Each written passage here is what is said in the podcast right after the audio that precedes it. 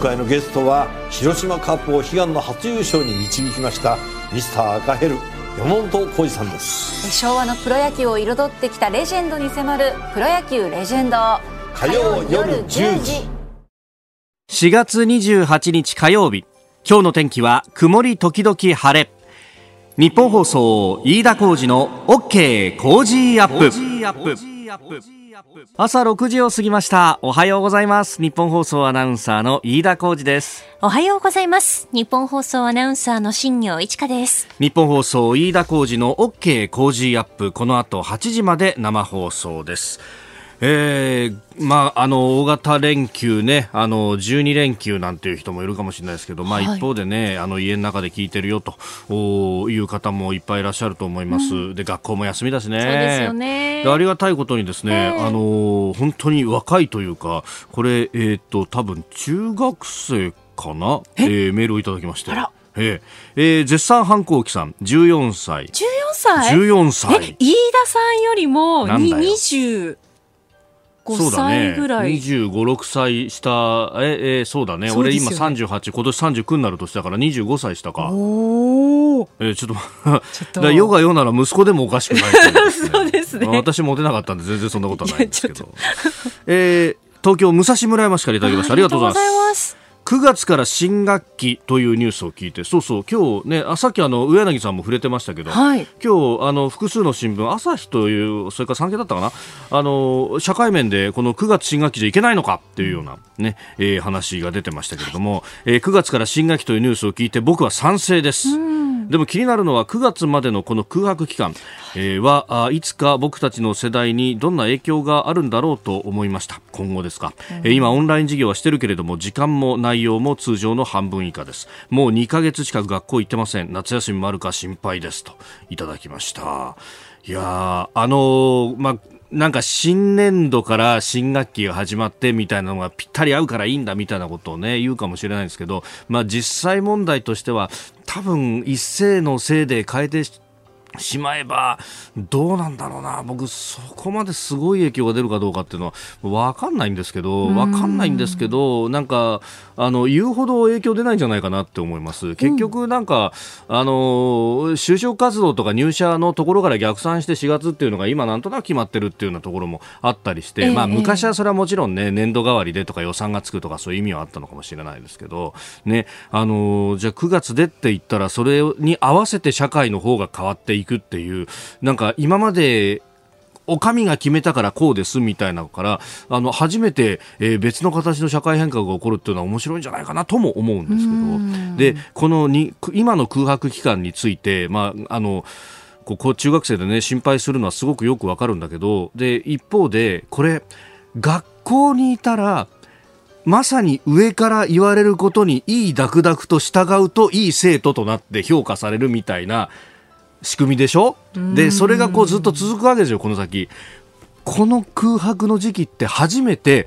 お前が試される。お前がどうするかが試されると、えー、何やったって自由なんだから、ね、自由って怖いんだぜってことも含めて、その成績表が9月にひょっとしたら開くのかもしれないっていう。この期間。これどう過ごすかって多分すごく悩むし、あのー、言ってみれば楽な方向に進むのとっても楽なんですけど、ね、一方でほら、この子偉いのは、こうやってちゃんと不安があるのよ。でも、絶対何もしないのって不安なの。ね。で、その中で自分で何できるかなっていうのを考えられる君は素晴らしいと思う。で、ここで何か考えて結論を出して、俺これやりましたってのが、例えばこうやってメールでまた報告してくれるとですね、いやそれすごい進歩だと思うしこのまあ半年間なりの空白がこれ一生決めるかもしれないよ。ここで読んだ本とかここで見た映画とかがひょっとしたらそっから自分の道っていうのをなんとなくきっかけつかめるかもしれないっていう。でしかもそれを人から勧められたとか人にこう押し付けられたんじゃなくて自分で選んだっていうのは大きいと思うそういう経験をする若い人たちってあるいは1個上2個上の先輩は経験してないことを経験できるかもしれないっていうのはあるいは僕みたいなおじさんは全く経験せずに社会に放り出されてからお前何やりたいんだって言われてえー、そんなの分かりませんっていうところからしか始められなかった僕らからするとこれひょっとしたらすごい経験ができるかもしれないと。ね。これだけ世の中不安に満ち溢れていて、みんな悩んでる中、君が何かきっかけつかめると思ったら、こんな面白いことないかもしれないよ。ね。えー、絶賛反抗期さん。まあそういう意味では親の言うことなんか信じねえと。大人みんな信じねえみたいなところですけど、その気合のままですね、一個なんか見つけてごらん。ああ。あの、というのがおじさんのたわいもないアドバイスでございます。ね。えー、またぜひメールお待ちしてます。はい。メールアドレス cozy cozy アットマーク 1242.com です。いや、もう金八先生みたいでしたね、飯田さん。ちょっと、ね、あの、朝から。子供にも話さないようなこと話外に走り出すんじゃないかと思いましたよ、今。お前ら一緒に行くぞ、みたいな。あれ、誰もついてきてない、ね、さあ最新ニュースをピックアップいたしますスタジオに長官各紙が入ってまいりましたえ昨日行われた日銀の金融政策決定会合まあこれが一面トップというところが多いですねえー、朝日、読売、毎日、産経と4紙が一面トップであります。で、えー読売は社債の購入額3倍にということで、まあ、企業への直接的な資金への資金繰りというところをトップに考えております。それ以外の3紙は、えー、日銀国債購入の上限撤廃と、えー、毎日と朝日はそういったあ見出し。それから産経は日銀経済対策下支えということで無期無制限で国債購入と、えー、この部分を取っております。まああの上限を取っ払ったということがですねさもセンセーショナルなように報道されておりますがまあこれ後ほども扱いますんで軽く触れておきますけれどもまあ、この番組では何度も申し上げてますけれども、そもそも目標も達成できなかったやつが目標取っ払ったことが大きなニュースなはずねえだろ。っていうことでございます。80兆をめどにと今までやってました。でも実際には年間20兆もやってなかったんで、えー、まず目標を達成してからもう一回出直してこいというのが まあ正直なところではあります。ただ日銀の言い分というのはもちろん分かってあのー、そうは言っても市中に国債が出てないんだから買おうにも買えないんだよと。だから政府が金出して国債使って資金調達して緊急の経済対策をやりゃいいじゃないかというような話になるわけでございます。で、えー、中の方を見ますとですね、まああのー、ちょっと気になるところで、まあ、あんまり大きな記事ではないんですけれども朝日新聞がですねこれは総合の3面だったかなで報じられている、えー、自衛隊の災害派遣の長期化についての話です。実はですね、あのー、防衛省自衛隊のホームページを見ますとどこどこへどこどこ部隊が災害派遣しましたっていうのがずらーっと本当並んでるんですよ。コロナウイルス対応で、えー、例えば、あの空港での帰国者の PCR 検査を補助するであるとか、えー、帰国者で PCR 陰性になった人に、まあ、2週間の経過観察。で、えー、その場所までの移送だったりとか、えまあ、他にも、あの、自治体がやっている、まあ、保健所での PCR 検査の補助というか、手伝いだったりとか、様々な名目で、えー、災害派遣の要請が来て、まあ、それを受けていると、各部隊が受けているということなんですが、これ、あの、去年のですね、台風の時に取材してても、言われたことがあるんですけど、あの時もね、台風15号、千葉で大変な被害がありました。で、えー、それに対して、えー、陸上自衛隊含め、陸海、空ったかな。あの災害派遣要請があってでそれで各部隊から人を出してということをやってました。倒木をこうあのどけたりだとかあるいは、えー、切れた電線を直すということであるとか飛んでいった瓦、えーねえー、その屋根にビブルーシートをかけるであるとかさまざ、まなこと仕事をしたんですけれども、まああの、そういったこと、まあ、一回派遣すると、まあ、収束までっていうのは結構長引くと。でその間全く訓練ができない状状態になってしまうので、ええー、そこの部分での連動であるとか、まあ、あの、一応有事の際の即応というところを心配する声というのがあった。まあ、実際は、あの、ね、えー、そういうことの齟齬がないように、ローテーションで人を回したりとかやってるんですけれども、まあ、そうは言ってもそもそも、あの、全く、人が完全に充足しているわけではないので、その辺も苦しいと。で、えー、今回はコロナで結構、あの、ダイヤモンドプリンセス号から始まって、えー、いろんなところに人を出していると。まあ、こういうことの訓練の影響、懸念と。え、民間への早期引き継ぎ模索と。まあ、最近はあの少しだけ共感のような形で人を出して、え民間だとかあるいは自治体に、まあ、技術の伝授を行って帰ってくるというような形も模索をしているようであります。まあ、確かにこういうことも目配せをしておかないと、まあ、この記事でも少し触れてますけれども、えー、周りの国々がじゃあコロナで日本は大変だから、えー、何もせずに見守ってあげようなんてことは全く思わないと。その防衛省自衛隊のホームページにその災害派遣でずらっと並んでるのと同じぐらい並んでるのがですね、えー、どこどこで、えー緊急、航空機の緊急発進をしましたと、えー、領空を侵犯しようとしてくるロシアであったりとか中国であったりとかの飛行機が飛んできたんで緊急対応をしましたと。あるいは、えー、海の上での、まあ、これはあのいろんな、ね、海上保安庁などのまたにもなりますけれども領海への侵入があったとか、えー、接続水域への侵入があったとこれも中国あるいはロシアというところが国の名前としては上がってくるんですが、えー、コロナであってもこういったところは緩めないどころかむしろ反応を見に来ていると強めてきているというようなことも見て取れるわけであります。えー、ですからここら辺も目配せをしておかないと大変なことになると、まあ、そのためにももっと予算つけた方がいいんじゃないかという議論はあもっと起こってもいいんじゃないかと思います。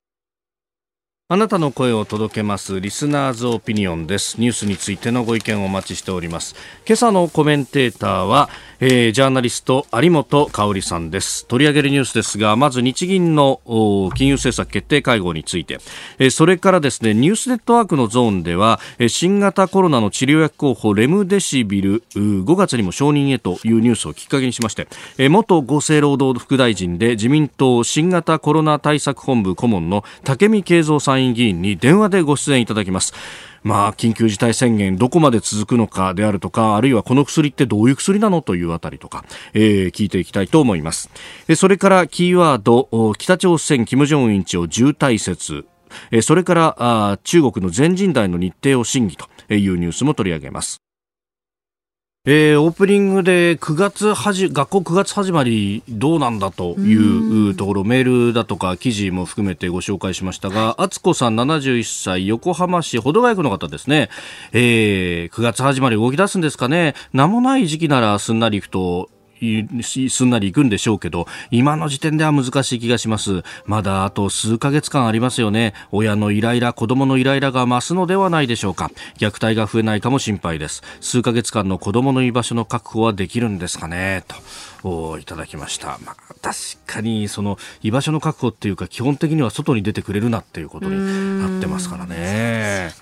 えー、それからツイッターでいただいたのはゆうのすけさん。いっそのこと緊急事態宣言を7月末まで延長、えー、全国の幼稚園から大学大学院まで9月を新学期に一斉に変更すればいいと、えー、留学もしやすくなるし会社が4月始まりなら半年間の就業猶予期間が、えー、就活に当てられると。余裕もできて大学4年生も卒業までしっかり学習することができるのではないか。卒業旅行もゆっくりとできると。あ9月に卒業してその後翌年の4月までが、まあ、ある意味、えアイドリングの期間と。うん。まあでもそうすると企業は今度じゃあ9月で入社式やるかみたいなことになるのかもしれないですが。うん。その辺どうなるのかっていうね、うえー、まあ確かにでもなんかやっぱ学校っていうものって意外とそのあの暦の単位の一つにもなっているし、うんうん、であの防災とかの観点からも小学校の学区とかって管理しやすいあのちょうどいい区域ぐらいの感じであの一つのなんか何かの物差しの単位になったりするらしいので例えばその、えー、物資を配給する時の拠点としてね、はい、学校を使ってそこから行き渡らせるとかそういうことのシステムにも組み込まれているっていう話を聞いたことがあるのでまあそういう意味ではあのここをまあ、ある意味センターピンみたいなもんでポンと倒すと社会の構造が変わっていくのかもしれないというふうにも思います。7時台はコメンテーターの方々とニュースを掘り下げます。今朝のコメンテーターはジャーナリスト有本香里さんです。有本さんおはようございます。おはようございます。よろしくお願いしますあのリモートワーク、まあ、家でね、お仕事っていう方も多いと思いますが、有本さんもなんか、断捨離をこう ツイッター見ると、でもしすぎてっていうね。しすぎてね、腰とか肘とかですね、痛くなって。っていてあんまりあのね年寄りの冷や水みたいなことしてもしょうがないんですけど。ただまあ私たちの仕事はリモートワークがやりやすいんですよね。まあ、そうです、ね、取材に行けないことを除けば、うん、まあ比較的やりやすいんですけれども、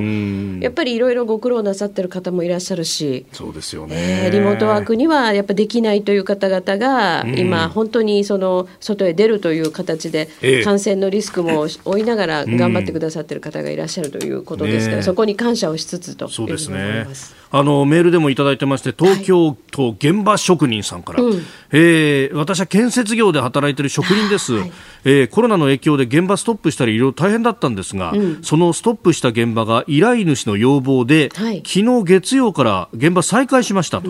でこの大型連休も現場稼働で働いてくれってことになったんですよと。実際の現場は閉鎖になる前とコロナ対策も何も変わってなくて、えー、休憩所だってすし詰めの状態です、えー、生活のためには仕事しなくちゃいけないけど自粛自粛の世の中で現場再開して大型連休稼働するの正直どうかと思いますし、まあ、リスクもあるんでねと。納期っていうものをね多分だから動かせないっていう現場なのかもしれませんけど、ね、ただあの確かにですね私が住んでる都心も、はい、私の住んでるところの、まあ、マンションからですね見るとやっぱり工事をしてるの見えるんですよ。やっぱりそうですよね、うん、そうするとねあのでも休憩なんかでこうコンビニとかねなんかに出てこられるのを見てると、マスクはしてらっしゃいますね。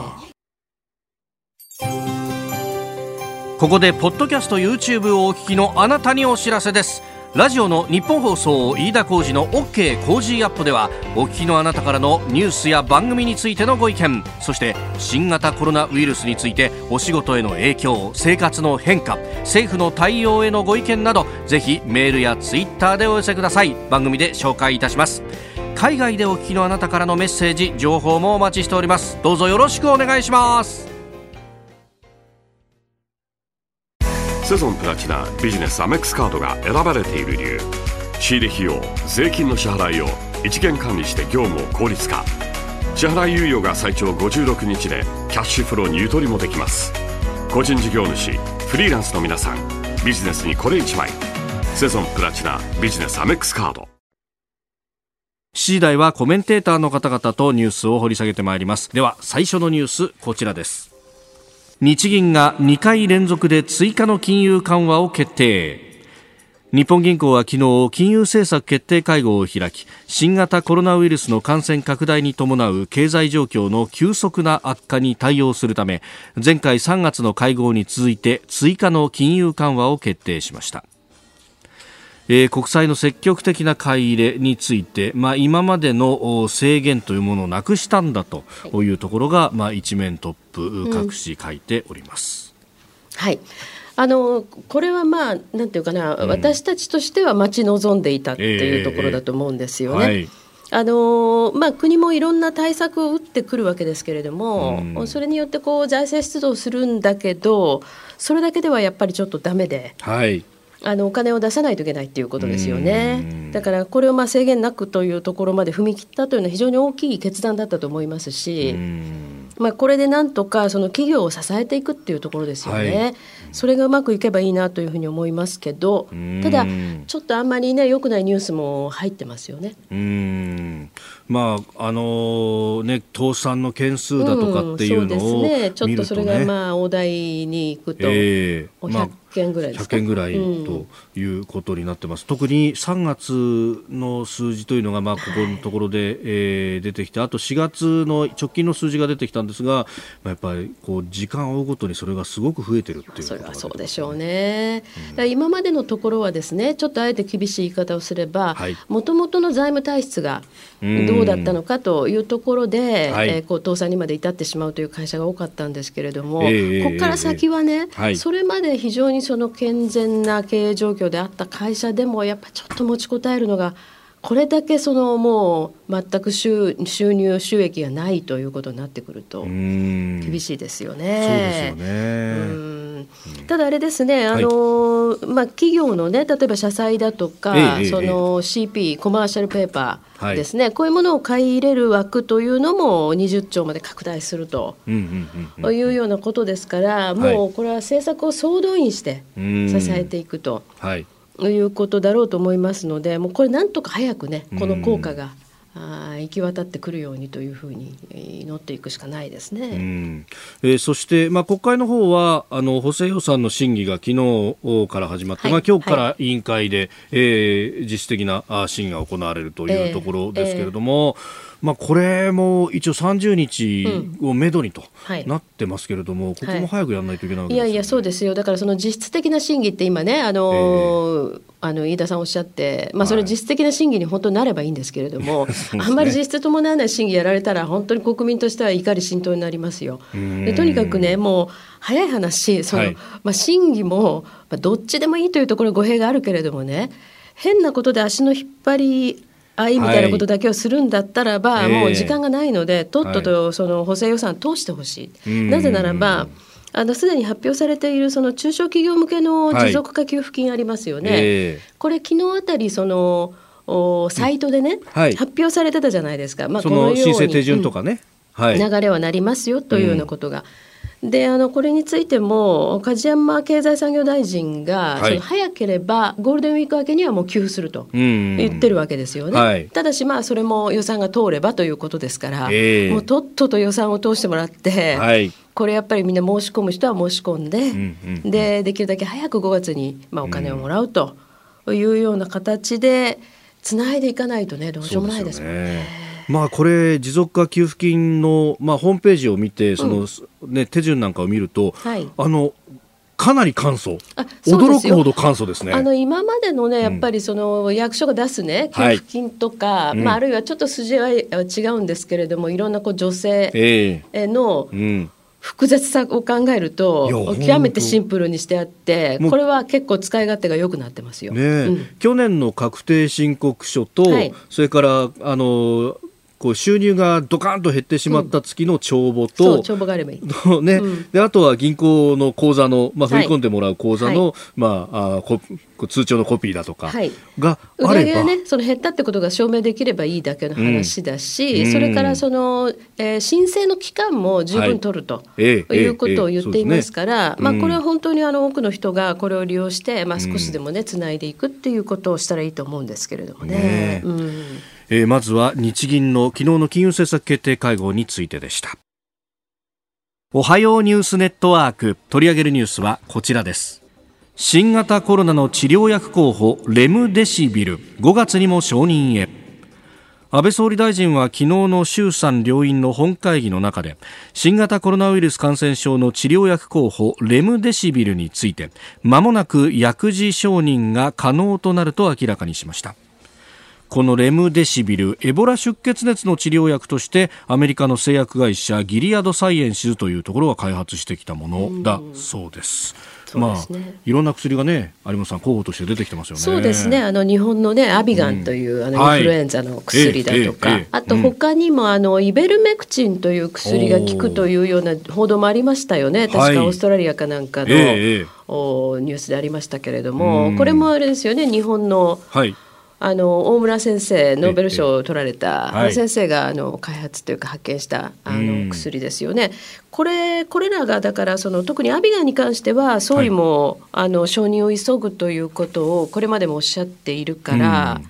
まあ、こういうことに期待がされるわけですけれどもね。はい。まあ、そのあたりですね、えー、ここで、えー、元厚生労働副大臣で自民党新型コロナ対策本部顧問の武見敬三参議院議員と電話がつながってますんで、えー、いろいろ聞いていきたいと思います。武見さんおはようございます。おはようございます。よろしくお願いいたします。日本総の飯田と申します。まず先生、あの、レムデシビルっちゅうやつ、これ、どういう薬なんですか、はい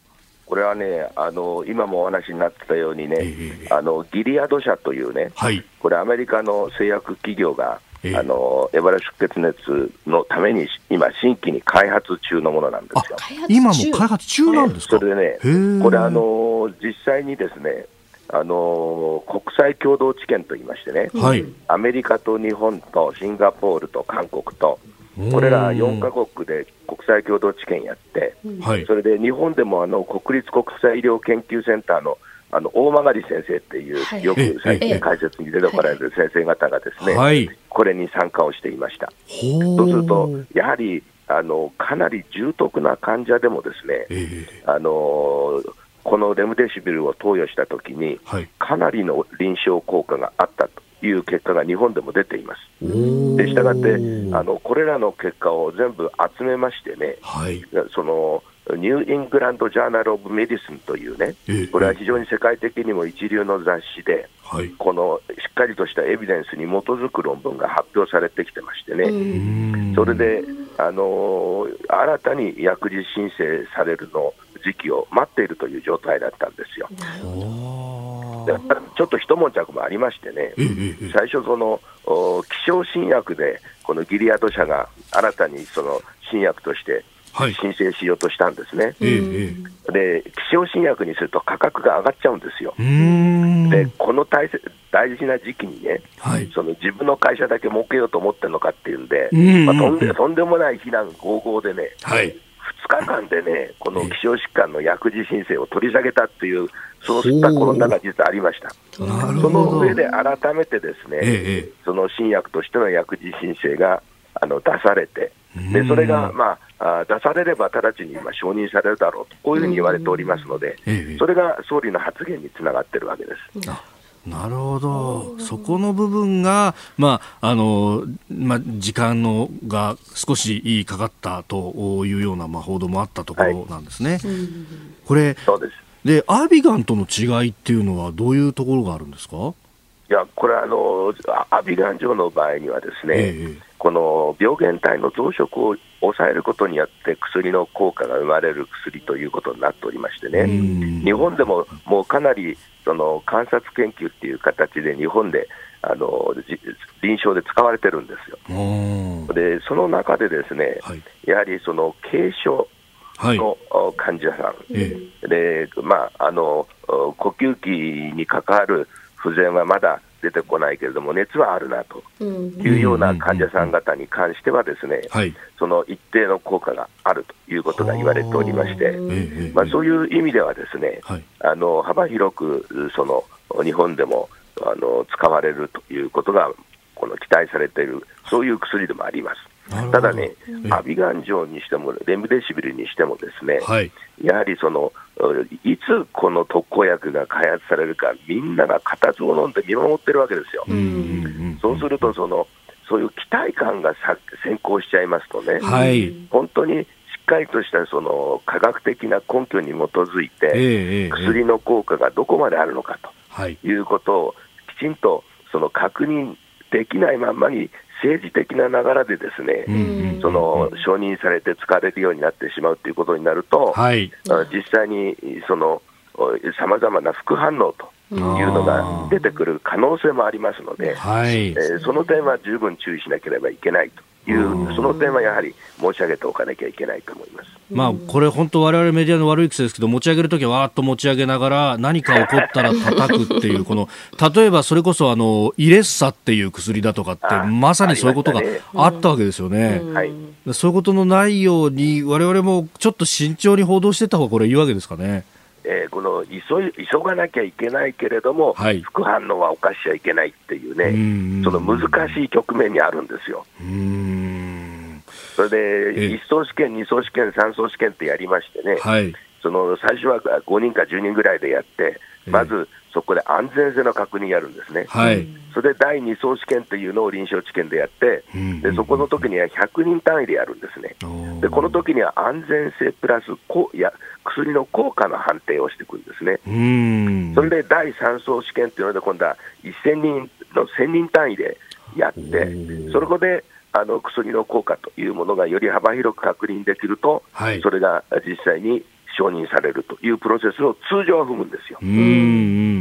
ん。そのじゃあ飛ばすにしても全部飛ばしたらだめだしその飛ばし方みたいなものも細心の注意がいるわけですか？そういうわけです。あの急ぐ場合にはですね2層試験のところで、はい、実際にその第3層試験の段階で実際にはもう大量に使われるようになるということがあります。なるほど。さあ有本香織さん今日のコメンテーターです。はいよろしくお願いいたします有本です。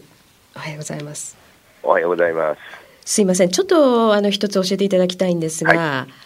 あのこれは医師会の会長からもそういうコメントがあったと思いますけれども、このワクチンの開発ですね、一方で。ええこれが急がれる、そして特に日本の場合は来年オリンピックも控えておりますので、やっぱりワクチンが開発されることが不可欠だというふうにも言われてるんですが、このあたりの見通しというのはどうなんでしょうか？これはね、ワクチンの開発って難しいんですよ。えー、これあの通常その元気な方にワクチンを接種して、はい、そしてその特定の疾患にかからないで済むか、あるいは軽くて済むかというのを判定するわけですから、そのそういう判定の仕方が、ね、通常の薬よりも難しいです。そりゃそうでしょうね。で先ほど申し上げた通りですね、えー、最初はその5人、10人ぐらいで安全性確認して、うん、それから数百人単位でやって、それから1000人単位で大量にやるわけですから、うん、通常、そのプロセスを全部踏むと、ですね、はい、その12か月から18か月はかかると言われています。でしたがって、これあの、2月ぐらいから開発始まってましてね、はい、そのアメリカとか中国では、まさにこのどどちらの国のが先にこのワクチンを開発するかという、はい、今、大変なね、ライバル関係になっちゃってまして、ね、しかし、その他のイギリスなんかでもオックスフォード大学での開発が進んでいて、はい、それであの9月ぐらいには、まあ、実際にはその第一層が終わるんじゃないかなということも言われてますんでね、今、世界中で大競争時代に入ってるんですよ。ですから、そのことによって、まあ、うまくいけば、年明けぐらいには、あの大量生産に入れるようになるんじゃないかなという期待感は持たれてます。なるほど高見さん、最後に一点、えー、はい、緊急事態宣言の、まあ、5月6日までと言われてますけれども、今のところは、これ、どうですか、解除されますか？いや、これはね、うん、あのそう簡単ではないと思います。でやはりかなりあの国民の皆さん方のご協力でね、はい、その人との接触8割減とか進んできました。ええ。でしかし、実際にまだまだですね、うん、その本当にこの実行あの再生産率数というのがありましてね、はい、で1人の人がその感染して何人に移すかというのを、その数で示すんですけれども、はい、これがですね1.0以下になると、実際にどんどん縮小していくわけですよ。でこれがね、やっぱり1.0以下になると、やっぱり従来やってたクラスターアプローチでも抑え込むことができるようになるので、まずはその1.0に落とし込むまで、皆さんで頑張ろうということになっておりますので、今、足元は1.0までは行ってないってことですか？行ってません、あのしたがって、これを1.0まで持ち込むところまで頑張るっていうのが基本がありますので、そそのことを考えながら、この緊急事態宣言の解除を、はい、あのおそらく一気ではなくて、徐々にしていくことになるんじゃないかと思います。なるほど、わかりました。高見さん、朝早くからどうもありがとうございました。ありがとうございました。元厚生労働副大臣、自民党新型コロナ対策本部顧問、武見敬三参議院議員とつなぎました。セゾンプラチナビジネスアメックスカードが選ばれている理由。仕入れ費用、税金の支払いを一元管理して業務を効率化。支払い猶予が最長56日でキャッシュフローにゆとりもできます個人事業主フリーランスの皆さんビジネスにこれ1枚セゾンプラチナビジネスアメックスカード続いて教えてニュースキーワードです北朝鮮金正恩委員長の重大説北朝鮮について、え韓国の統一省は27日の会見で北朝鮮の内部に特異な動向はないとして北朝鮮の金正恩委員長の重大説に否定的な見解を示しました。えー、これあの週末あたりからずっとこうくすぶっているようなあところが、まあ、先週あたりからですかね、まあ、手術の話が出て、まあ、はい、土曜日あたりは一部の報道機関が死亡説そうですね。亡くなったっていうね説を流してましたよね。えーただまあこれ韓国の、はい、まあ特別補佐官ですね、うんうん、えー、外交関係のこの人は否定をしている。はい。ただまあ韓国の現ね、政権がきっぱり否定するとかえってちょっとなという感じがあったりね、ええ、あるいはその北朝鮮の複数のメディアも、はい、これは全くのデマだというふうに言ってますよね。そうですね、うん、でデマの出どころはその また北朝鮮特有の言い方なんですけども、はい、南朝鮮の下水道に隠れた小ネズミたちとか言って まあ何かっていうと、あのネットメディアのね韓国のネットメディアのデイリー NK というこれあの日本語でもサイトありますよね。はい、ええええ、リー抜けジャパンはね、はい、デイリー抜け、そうです、小柳さんは、はい、私もあのよく存じ上げてますけれどもね、うん、あの、コさんたちのサイトで確かに日本語でも出てましたね。そうでしたね。えー、ただ、もともとね、このキム・ジョン氏に健康問題があるというのは、もう数か月前から、日本の半島ウォッチャーの人は何人も、それはもう口にしてましたしね。はい、でだからこそ、その妹のキム・ヨジョン氏にいろいろ権限移譲が行われている。でそうした体制に変化があるとおぼしき中で相当なその粛清が行われていると、はい。えー、かつてその対米交渉に関わった人も粛清されたのではないかというようなことも言われていましたので、うん。うんはい、まああの渋滞というのがどの程度かっていうことはあるにしても、まあ、健康に問題があってなおかつその体制にはちょっと変化が見られると。いうのはこれは事実というふうに思っていいと思うんですね。ですからこういう中で今まあ日本もそのコロナ対策っていうことにかなりねもちろん重点は割かれてるんですけれども。でもこれ北朝鮮の体制に変化があるということはある意味日本にとっては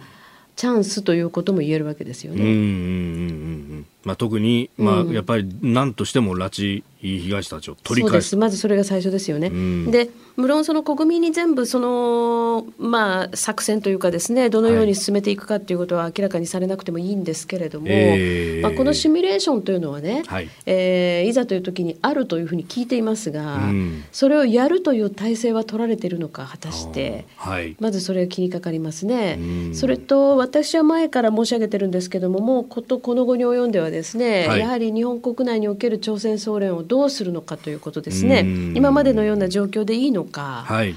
やっぱりその総連の動きというものをちょっと違う方向に向けてですね、はい、えー、場合によってはその、まあ、これ自民党の中でも再三検討はされてるんですけれどもこう破産を、えー、する方向に持っていって、えーはい、でまあ、もちろんその、まあ、日本あの政府側からすれば債権が、うん、あパーになるということはありますけどそれもともともう返ってこないから、はい、あそれよりもこうもっと情報をね、えー、取るというようなことですね。はい。それからこれまで過去のですね、まあ、この拉致問題に関わった日本国内の個人あるいは機関ですね、はい、あのもちろんもう時効になっているものが大半なんですけれども、はい、でもそういったことについて国民の前に情報開示するというようなことをしてですね、やっぱりこれ一気に解決するんだという姿勢を見せる必要がそろそろあると思いますね。もう政権が要するに安倍さんの任期というのも限られてるわけですから、はい、やっぱりこのタイミングで何かやっぱりアクションを起こさないと。ちょっとどうするんですかという話ですよね。うん。まあ、国内に協力者のネットワークが相当あるということはい。ろんなところからも言われていて、はい、それこそ、ね、国連でその制裁パネルの、はい。はい、調査をずっとやっていた古川勝久さん、本にも書いてますけれども、ね、まあ、ダミー企業であるとか、うん、むしろ日本っていうのは、うん、ある意味北朝鮮の外のネットワークの中核であった時代も長い、うん、あれね長いなんて言われてますもんね。でお金だとか物資の流れがあるということは人の流れであるとか、その拉致のネットトワークみたいなものだって、えー、この国の中に存在して存在する。それからねやっぱり今後の展望みたいなものも語られてるわけですよ実際にね、えーはい、あのまあ、私も現地も取材しましたけれども北海道に、はい、まあ、ある結構大規模な農場があってですね、そこには朝鮮総連の補助マン議長も開会所式の時にあの訪れてらっしゃるわけですね。はい、で、うん、まあその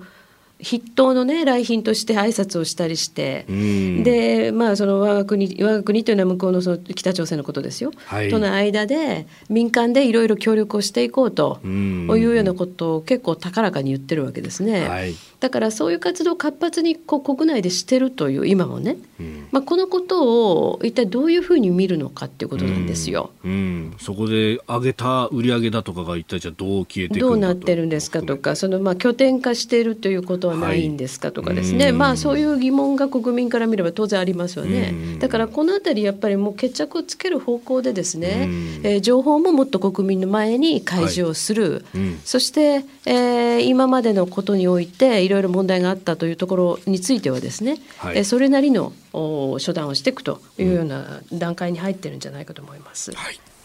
え今日のキーワード北朝鮮金正恩委員長重体説でした。えー、メールやツイッターあ現場からもいただきますね。こちらはですね工事現場稼働の件という件名でいただきました、はい、ねえー、有本さんにもお話しいただいたところですが、えー、こちらはですね神奈川伊勢原のラジオネーム私も半世紀ちゃんさん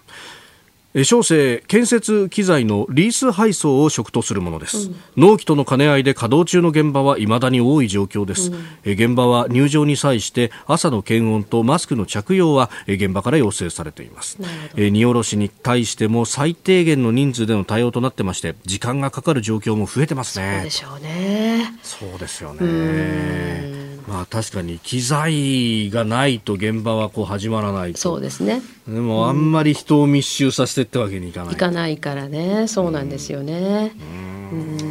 まあ現場の苦悩というかそうは言っても回していかないとまあ、はい、しかもこういうところってやっぱこう一人親方みたいな感じでやってらっしゃる方も多いですよね、うん、そうですね。あとやっぱり外国人の方が働いてらっしゃる現場も多いですね。都心なんかでは、はい、ええー、そうですよね。まあねシンガポールのようにそういうところが温床にならないようにしなきゃいけない、ね、そうですね、うん、続いてここだけニューススクープアップです。この時間最後のニュースをスクープアップ延期されていた中国全人代の日程審議へ。中国の全国人民代表大会の常務委員会が26日北京で開会し新型コロナウイルスの感染対策として延期された全人代の日程を審議することが明らかになったと中国中央テレビが伝えました。具体的な日時は不明で明日の常務委員会最終日に決定する見込みですが、うんうん、なんか報道ではな5月の終わり頃23から30とかいろんなことが出てきてますよね。そうですね、まあ、中国は今その一生懸命こう社会を動かそう学校で再開させたりとか、えええ、あのとにかくまあ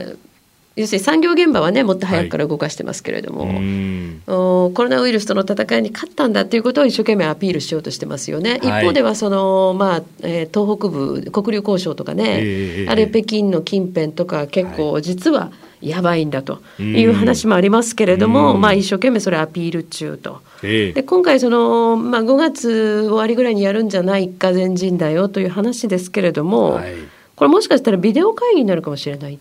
ああなるほど。あれ集めるのまずい、まあ、そりゃそうでしょうね。ただあの人数、はい、ビデオ会議っていうのもすごいですよね。そうですよね。相当な数。そうです、ね、まあ、素人考えでは回線が持つのかとかそういうところから気になっちゃいますね,、まあ、ねそうですね。うん。まあそういうようなことのようですけどね。ただまああの 中国は全人代をやるかやらないかっていうことは、はいあんまり私たち一般の日本人にはそれほど実は関係はなく、あのまあ、全人代というのは儀式なのでね、はい、そこでその承認されるシャンシャンの総会みたいなもんですから、はい、実際のその中国の舵取りというのは、もう中国のそのトップ7人ですね、はい、ここで決まっていくわけですけれども。まあ、それよりも何よりもこの新型コロナウイルスでですね、まあ、各国みんな対応に追われてる間に、中国だけは、うん、あまあ、中国だけとは言えないですね、うん、中国、ロシア、北朝鮮ですね、はい、軍事的なその拡張行為を依然活発化させてますよね。うん、えー、えー、まあ、これ大変非常にけしからんことですね、日本にとってみれば。うん。まあ、南シナ海で、まあ、行政区を作るというような、はい、まあ、実効支配を強めるというような動きだとか。そうですね台湾の周りで、うん、えー、空母打撃群を使って演習を行うであるとかかなりこうプレッシャーをかけてきてますよねそうなんです、ね、あるいは反応を見ているのか。そうそう。でやっぱりあのまあ、これねちょっと誤解があるんですけど、はい、みんなの中国の特に南シナ海のあの中国のこう伸びてる下みたいなね、えー、えー、形、はい、これは結局その海域というよりは、うんうんうんうん、あそこに作った人口とみんな自分たちの領土だって言ってるわけですから。はい。ここの部分が海域というよりは領土だっていうふうに言い張ってるわけですよね。これはかなり恐ろしい話なんですけど、その実効支配をどんどん強めようとしている。はい、で、えー、まあ日本はですね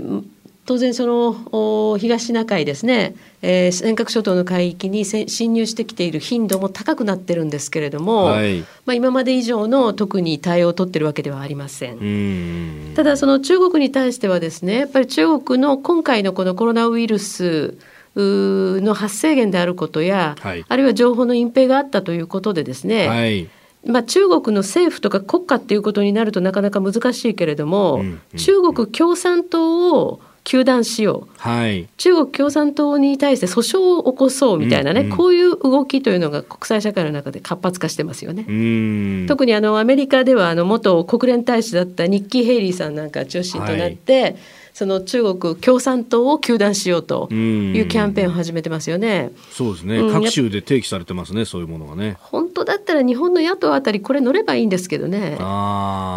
かなか政府与党側はちょっと乗りにくいところあるでしょうけれども。うんはいそういうところをね、もうちょっとこう国際社会と連携しながらね、中国に対する牽制の役割というのを、政府・与党側じゃない側も、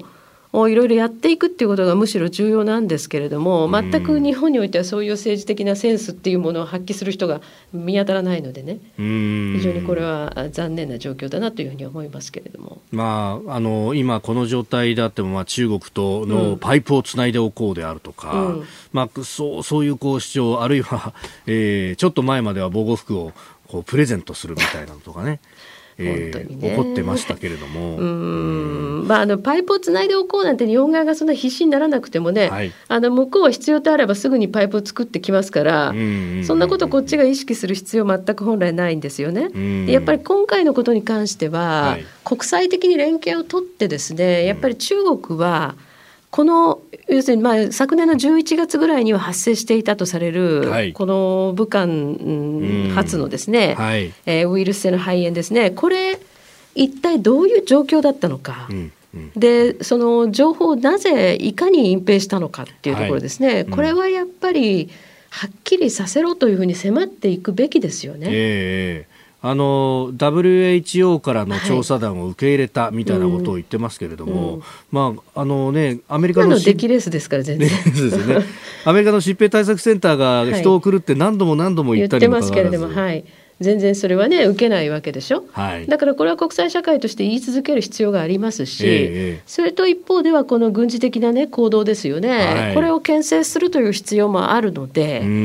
まあ、そういうことも本来だったら国会でもっとカンカンガクガクやってほしいんですけれどもね。まあ、そうですよね。アメリカの空母、セオドア・ルーズベルトではだいぶ感染が拡大したと、えー、動けなくなってますからね。これがだから我が国も含めての抑止力という面で、どうなんだと。はいそうですね。国会でとことん議論してもらってと、うん、そうなんですよね。まあ相当ですからそのアメリカ海軍特にね、はい、あのこの日本の海域をを担当している第7艦隊は相当な打撃を受けてますからね、このウイルスで。うんまあ、そういうことも含めて本来もっと真剣に、もうピリピリした形でですね国会の審議行われないといけないんですけど全然そんなことがないじゃないですか。うんまあ、これね今日、衆議院で予算委員会が、まあ、一応補正予算の審議ということで。立ちますけれども、うん、どういうものになるのかっていうのはね。そうですね。うん。まあ、あまり正直期待はしてないんです。期待はしてないんですけれども、はい、ちょっとそのね、やっぱり繰り返しになりますが、ええ、アメリカ国務長官もですね、うん、まあ、このコロナウイルスでの危機を悪用して、はい。あの非常にひどいその挑発的な行為をしてるぞってことを非難してるわけじゃないですか、うんうん、これにこうしたメッセージが日本側から出ないというのは、はい、当事者意識あるのかということを聞きたいですよね。えー、今日のスクープアップ中国の、まあ、全人代の日程の話からあ米中の、まあ、この東シナ海南シナ海東アジアをめぐってというところのお話いただきました。今日もポッドキャスト YouTube でお聞きいただきありがとうございました。この飯田浩司の OK 工事アップは東京有楽町ラジオの日本放送で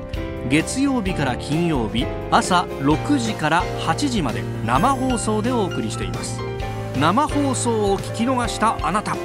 ぜひラジコのタイムフリーサービスでニュースやスポーツエンタメなどの最新情報を通勤通学の行き帰りでチェックしてください。